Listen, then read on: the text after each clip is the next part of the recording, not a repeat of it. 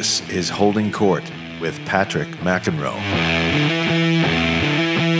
Now, here's Patrick McEnroe. All right, time for another edition of Holding Court. Patrick McEnroe here. I've been looking forward to having this man on for a long time. Uh, he has lived his life in tennis. He's lived his life in, in the in junior tennis, the perils that go along with that, and collegiate tennis. Had a great career at UCLA, and the really the the, the way I got uh, really back in touch with you. It's Barry Buss, by the way, who joins me. Was was reading your memoir that you wrote, Barry, about ten years ago. It's called First in a Field of Two, a junior tennis memoir. Uh, first of all, welcome to the program. You've been a great supporter of me over the years, and uh, I've, I've also read a lot of your articles that you've written about just pro tennis and tennis in general. Tell me first of all um, how you, as a young kid, got started in tennis, if you don't mind. Absolutely. First of all, thanks for having me on. Um, I think, like every uh, junior tennis player, there's a parent involved. Um, it's very hard to get to the game of tennis when you're, you know, not even, you know, 10 years old, unless you've got a folk that's or two parents who are very interested in playing. So I had a dad who, uh, who absolutely caught the passion for tennis as a teenager. He never was able to really play for himself and uh, you know he was an all-around sports guy, and he just had a you know a vision in his mind that if he ever had an athletic child, tennis was going to be our sport. So we were growing up uh, in the suburbs of Boston, and uh, just one unmemorable moment, he took me out, and it was the first time, and the second time, and now it's a lifetime. And would you would you you were I mean for for a high level junior and collegiate player you were relatively old when you started. You were what I think nine or ten right when you first started hitting nine balls? or ten. Yeah. Yeah and you know we were, we were you know it was in New England. There wasn't a whole lot of tennis going mm-hmm. on there you know. We were kind of children of the tennis boom I mean it was all starting to happen at that time in the 70s and you know, everyone was very excited about tennis and clubs were popping up and stuff and you know, nobody really knew what they were doing. You know, there weren't a whole lot of coaches or academies or any of that stuff yet. But uh, my dad just loved to play, and you know, he would take me to school in the morning or take me to the courts, at, you know, at five in the morning hmm. before mm. school. And he had a way of doing this. It would just be me and him and a can of balls, and and uh, you know, and I didn't know what I was doing, and he wasn't a coach, and and we just we committed we committed to doing this for a couple years, and uh, you know, it wasn't always easy. He didn't have the best bedside manner, and uh, you know, a lot of tears and a lot of a lot of angst. But uh, in the middle of it, a lot of balls got hit. Now I know, I, I, know, I know your your dad had a background as sort of an engineer.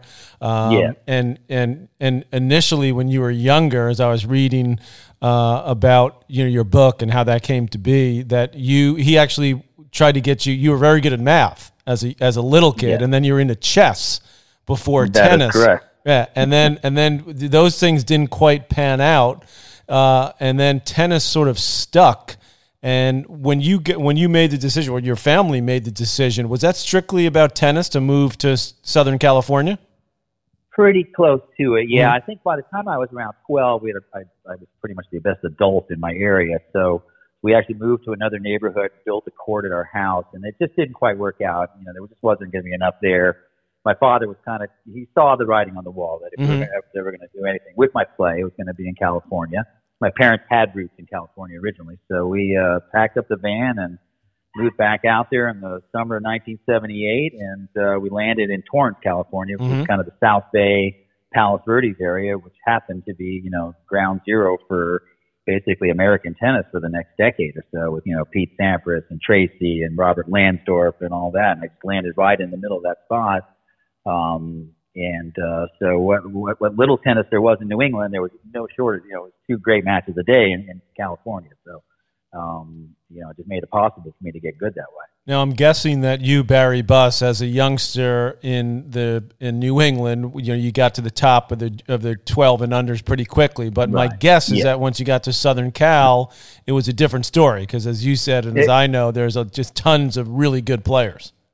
It was very humbling. Yeah, my, my number two ranking in New England didn't really uh, scare a lot of people when I came out to Southern Cal. right. but uh, no, it was just you know our our age group was loaded like most of the age groups were back then, and you know I took my lumps the first few years, and you know I wasn't a big kid. I was using a wood racket. I didn't really you know have anything going on, and then I, you know I had a little habit going on the side too, and um, just was a long, you know, it was a long, arduous journey. Kind of knocking on the door for a little bit, and then uh, and finally, you know, I grew, and I, you know, the shots that were going in started going in a little better, and uh, you know, before I knew it, all of a sudden I was successful, and uh, you know, in a very unlikely kind of way. You mentioned your habit on the side. May I ask you what that was? Yeah, you know, I, I had a pretty tumultuous relationship with my old man. And, right. You know, it was very had a lot of you know there was quite a bit of abusive stuff going on there, and he he was living vicariously through me, and and uh, you know when I didn't do well, he didn't you know he took that upon himself, and so we struggled in that space. Mm-hmm. And uh, so once I found you know alcohol and marijuana as a 14, 15 year old kid, that created a lot of uh, you know it was, I was just self medicating quite a bit through Mhm. those years, and uh, so it wasn't uh, it was more just for survival, just trying to deal with the angst of being a teenager and in, in a troubled uh, kind of abusive father son relationship. But I was able to somehow still play a lot of tennis while it was going on. So, but uh, you know, I developed teenage alcoholism at 15, and Mhm. uh, you know, I just tried to make the most of you know the years I had there before you know the bottom fell out, which wasn't you know was around 19 or so. And so when you're growing up and playing in, in junior tennis, uh, you move up through the ranks fairly quickly in Southern Cal, which is, as we've talked about, is a hotbed. And w- when did you start competing sort of regularly in the national tournaments? So I was kind of knocking on the door. You know, I I think in the 16s, I was ranked around 40 in the country. So I, you know, I'd had some results there, but it wasn't until uh, really the end of my 18s where I pretty much was, you know, considered a just as a damaged goods. I mean, none of the colleges were even looking at me. Mm-hmm. And when they were, were looking at me, it was usually they were recruiting the guys I was playing against. And uh, but just at the last second, I just kind of was able to settle down at the last couple tournaments and and got hot right at the right time, right in front of a lot of the coaches. And uh, I won, ended up winning a couple major tournaments out in California. Got invited to the Junior Davis Cup tryouts, went undefeated through that. And next thing I know, I'm wearing the USA on my back and at 17, and you know, out of you know, out of nowhere, you know, it really happened in a couple months. And uh, you know, then it got a little complicated after that. But um, When you say you were when you when you say you were damaged goods, did you are you referring to your your drinking and your smoking Yeah, was- that people knew about that? Yeah.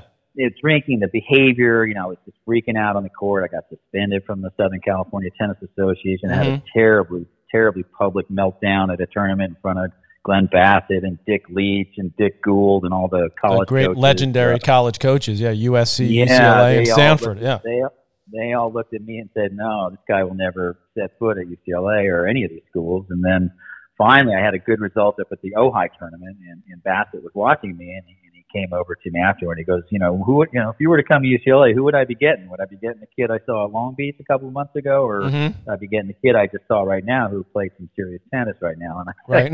you know, I didn't, I didn't really know how to answer that one. Uh huh. Now, But, uh, um, so so so when you when you made the decision to go to uh, to well uh, first before I get into college because I still want to ask you more about you know the the the challenge that you had um, with your dad and I know you had two brothers as well who weren't athletic and not into tennis. But was it what was the sport something you did just because it was sort of your it, you had no other choice? It was your dad pushing you or was there anything did you like it because you knew you were pretty good at it or a combination It was a lot of things. Yeah, it was. Um, it was. one- It was one of the weird little. It was one of the places that I could get some some peace of mind, some Mhm. validation. Um, you know, I, I had a, just a lot of uh, a lot of messaging that I was for some reason I was flawed or I wasn't a good person or a good kid for my dad. It was just it was a terribly kind of a kind of psychological um, messaging that somehow I wasn't okay. But then I could go on a tennis court and override that and, and play well. And, right if you win the uh, if you win the match and your ranking moves up yeah, you're right You know, right a couple, a couple winners, and all of a sudden, I, you know, I believed in myself Mhm. again. So I end up spending an awful lot of time on that court, and Mhm. and you know, as you well know, tennis can be pretty unforgiving. It's not always uh, a soothing experience, and um, you know, one of the things I did kind of learn at that time, you know, when I was so unhealthy at that time, tennis wasn't it wasn't a good place to get healthy. You know, I think the the extended grind of the stress and and and, and um and just trying to find some peace out there when it wasn't wasn't the most peaceful place. But yeah, I spent an awful lot of time just trying to to that was one place I could find a little little peace between the lines and uh you know my little world would be okay for a little while. And now, what happened when you made the decision, or the deci- decision was made for you in some ways by Coach Glenn Bassett, who was a legendary coach at UCLA for many, many years. I played against him when I was at Stanford, and Dick Gould, who also was similar uh, career uh, and pedigree as a coach. Um, you know, when you made that decision to go to UCLA, did things change? I mean, how did how what what did that what did that feel like when you stepped onto the campus at uh, UCLA for the first time? Yeah, it was it was complicated because I ended up getting thrown off of the Junior Davis Cup team, you know, for for right. for possession, and then of course I the next day as soon as I got home, I had to find you know talk to coach and and and uh, explain to him that you know it was just a you know a little bit of bad luck and stuff, but. uh no, when I got up there, you know, the first, uh, I mean, honestly, the first semester I was away from school. I think I got a F, a no pass, and an incomplete in college, and I was just so not a good start, right? Not a good start. No. no, no, especially when I came in. You know, I wasn't a dumb kid in high school, so that uh, that was a red flag, and uh, right. so I got to know my counselors pretty well, pretty quickly.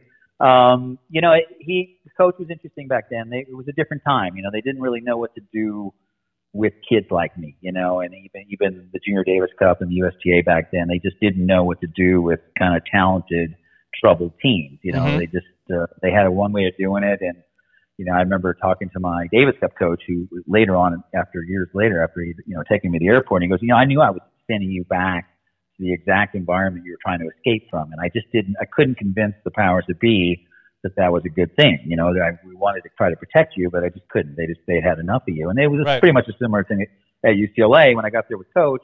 You know, it was West LA in the '80s. He knew that kids our age were doing certain things and mm-hmm. stuff, but as long as I produced on the court for him, mm. you know, he was, you know, he would look the other way, and you know, I got off to a great start there, so he was able to. I mean, he, he kind of knew what I was doing, but as long as you know, as long as I was winning, he wasn't going to, you know, make too much of a stink about it. So, and and and how how long was your career at you? I mean, you stayed all four years. No, no, no. It was quick. So I, you know, I came in as a freshman. We we had a super right. loaded team. I mean, Jim Pugh played nine for us. And, oh my goodness, he was one of the great yeah, doubles players of in in his time. Yeah, yeah. Him and, and Rick he, Leach. And he couldn't he couldn't he couldn't break into the top wow. three doubles teams our first year. So I got the nod to play. I won my first 22 matches as a freshman, and before I knew it, I was playing number one singles, which and, was like the know, longest winning streak I think since Jimmy Connors at I UCLA. Yeah. I think you tied it, right? Connors, yeah.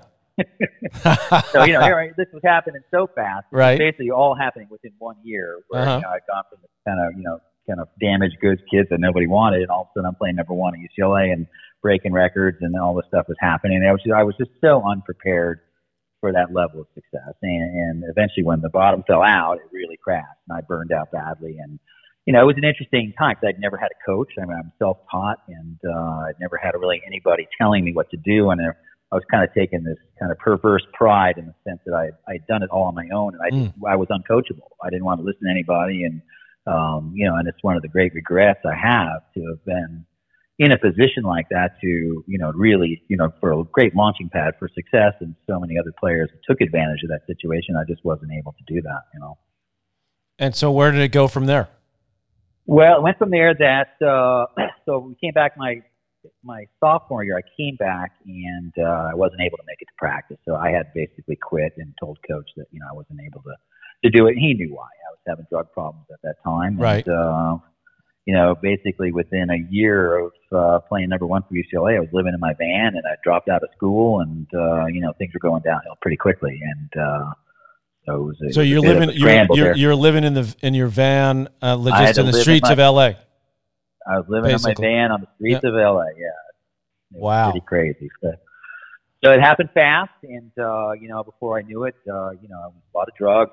You know, I had some mental illness at the time I didn't mm-hmm. know about, and uh, that was driving a lot of the action. And uh, you know, and, you know, there were fits and spasms there. I was trying to get healthy and try to play a little bit and try to go back to school and and so forth. And uh, you know, I was 19 years old, just completely on my own, and uh, you know, I'd split with my parents, hadn't talked to them in a while, and um, you know, it was just uh, it was a very strange time, you know, to to be trying to you know get get your act together back then. So what what made what prompted you to write your memoir, which came out about what was about 10 years ago or about eight? What, eight how long ago? Yeah. I think 2012. It, right. it was a couple things. A couple things motivated me to do it. I, I, you know, the one thing I really was touched by, I, I had read Agassi's book, mm-hmm. And uh, which, by the way, he got a lot of help writing uh, with a great writer, and you wrote he had a great, book, he had, he had a great, and you actually wrote it, and you are one hell of a writer. Okay, let me tell you that right now. Thank, Yeah. thank you very much. No, and I, I wrote that thing in one month, so Wow. that's why I'm really enjoying to take uh, the time here. But a lot of it had to do with, uh, you know, you kind of partially what you were, were going through at that time too. There, there was obsession on how to create great players. You know, Mhm. America was having a little bit of a lull in, in producing great men, Right, and which uh, we're still, which we're still having. Right. which we're still having. And, you know, I mean, compared to the days of Mac of McEnroe, Connors, you know, Agassi, Sampras, Courier, you know, we're Right. Right. We, we just never got we never got that next wave, and then unfortunately, then you got the Federer, Nadal, Right. David Murray, you know, juggernaut. So all Yeah. that stuff aside, so there was so much bandwidth being spent out there on how how to what are the conditions by which greatness can be created. You know, Mhm. we had this tremendous, you know, these player developments, we had these budgets, we had all these ideas.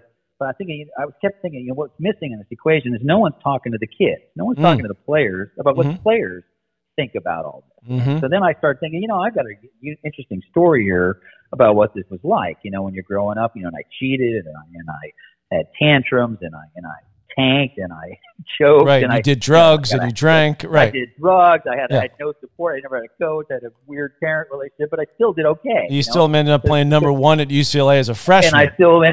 Exactly. So so what are you know? So is, is it correlation or causation? What is the situation by which great players can be developed? And Mhm. if you kind of throw, you know, I always believe strongly if you just throw enough kids together in a, in a competitive environment.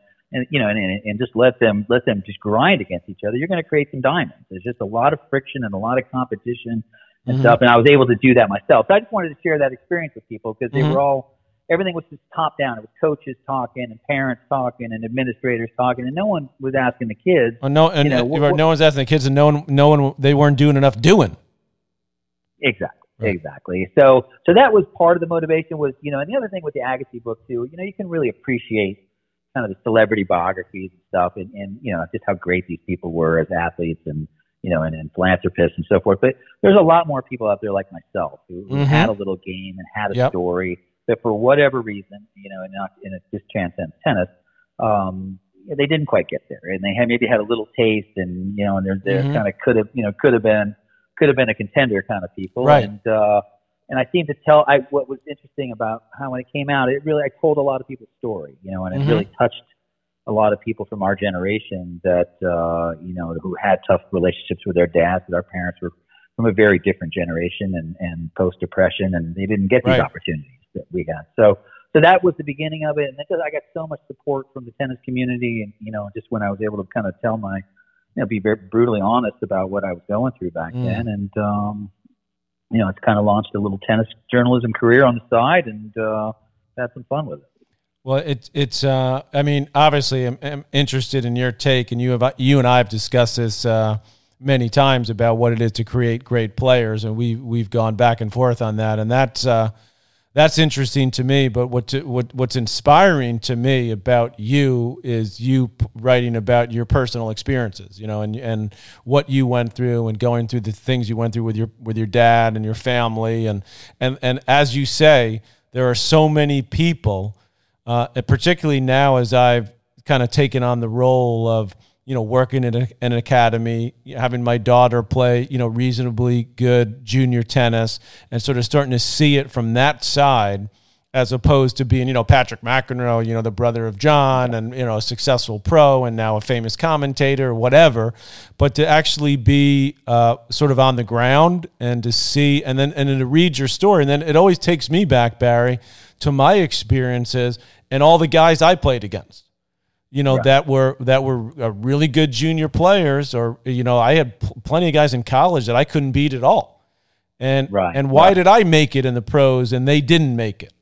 You know, and and what were their experiences? So you you know put it all out there, and uh, I give you so much credit for doing that, and also still, you know, we're, we're, all have our pluses and minuses about you know tennis, the, the sport, and you know why we do this and how we end up you know teaching tennis, and then we realized you know we kind of like it, we kind of like the I love- game, you know, love the game, and uh, love- yeah, I, I still love it. I, I still love to get out there and hit, and I get the same vibe from it.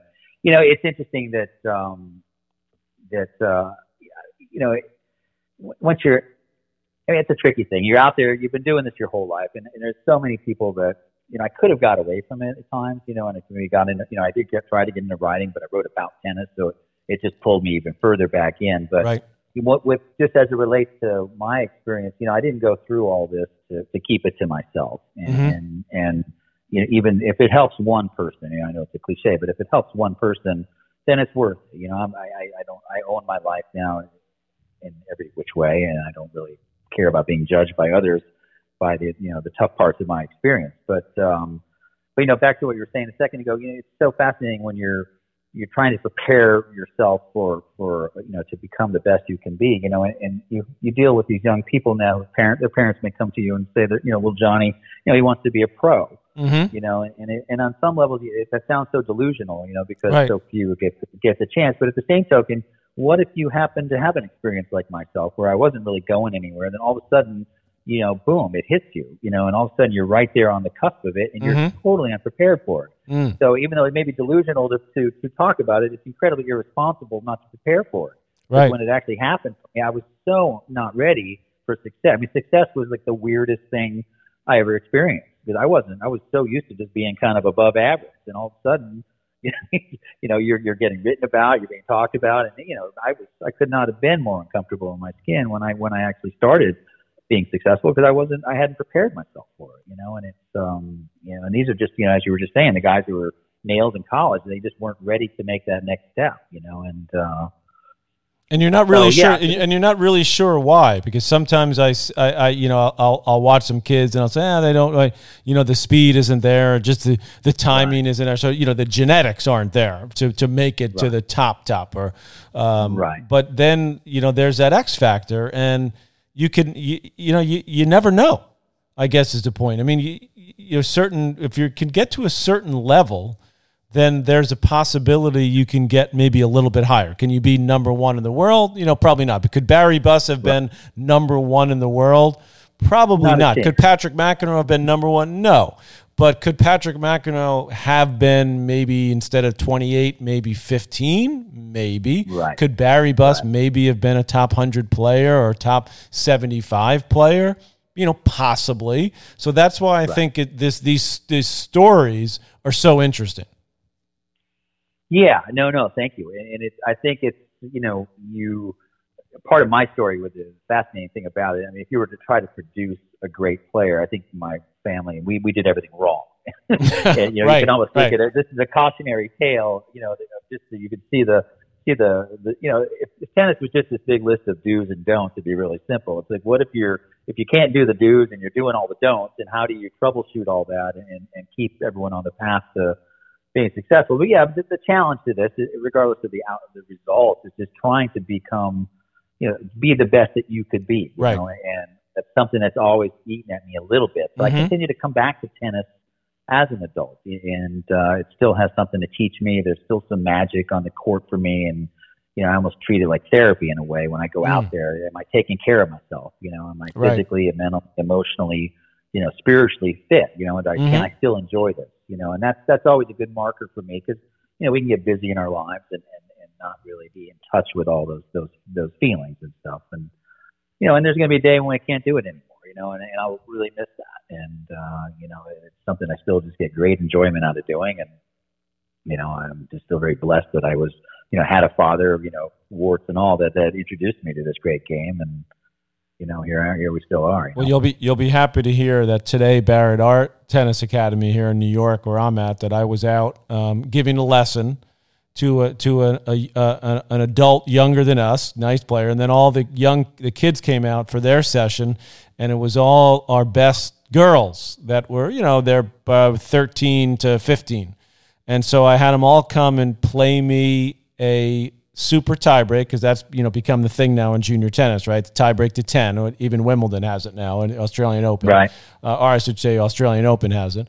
And uh, I said, okay, all the girls, you all come over one at a time and play me one super tiebreak to ten, and I can't hit a two-handed backhand. and and uh, they still couldn't beat me. Okay, so I we we still got a little bit, and I know you're giving back and doing your thing. You've made you made the move what about two years ago to Nashville, That's and right, yeah. um, how's that been? And I know you're working with a lot of kids there. And what's what's that been like making the move from Southern Cal there?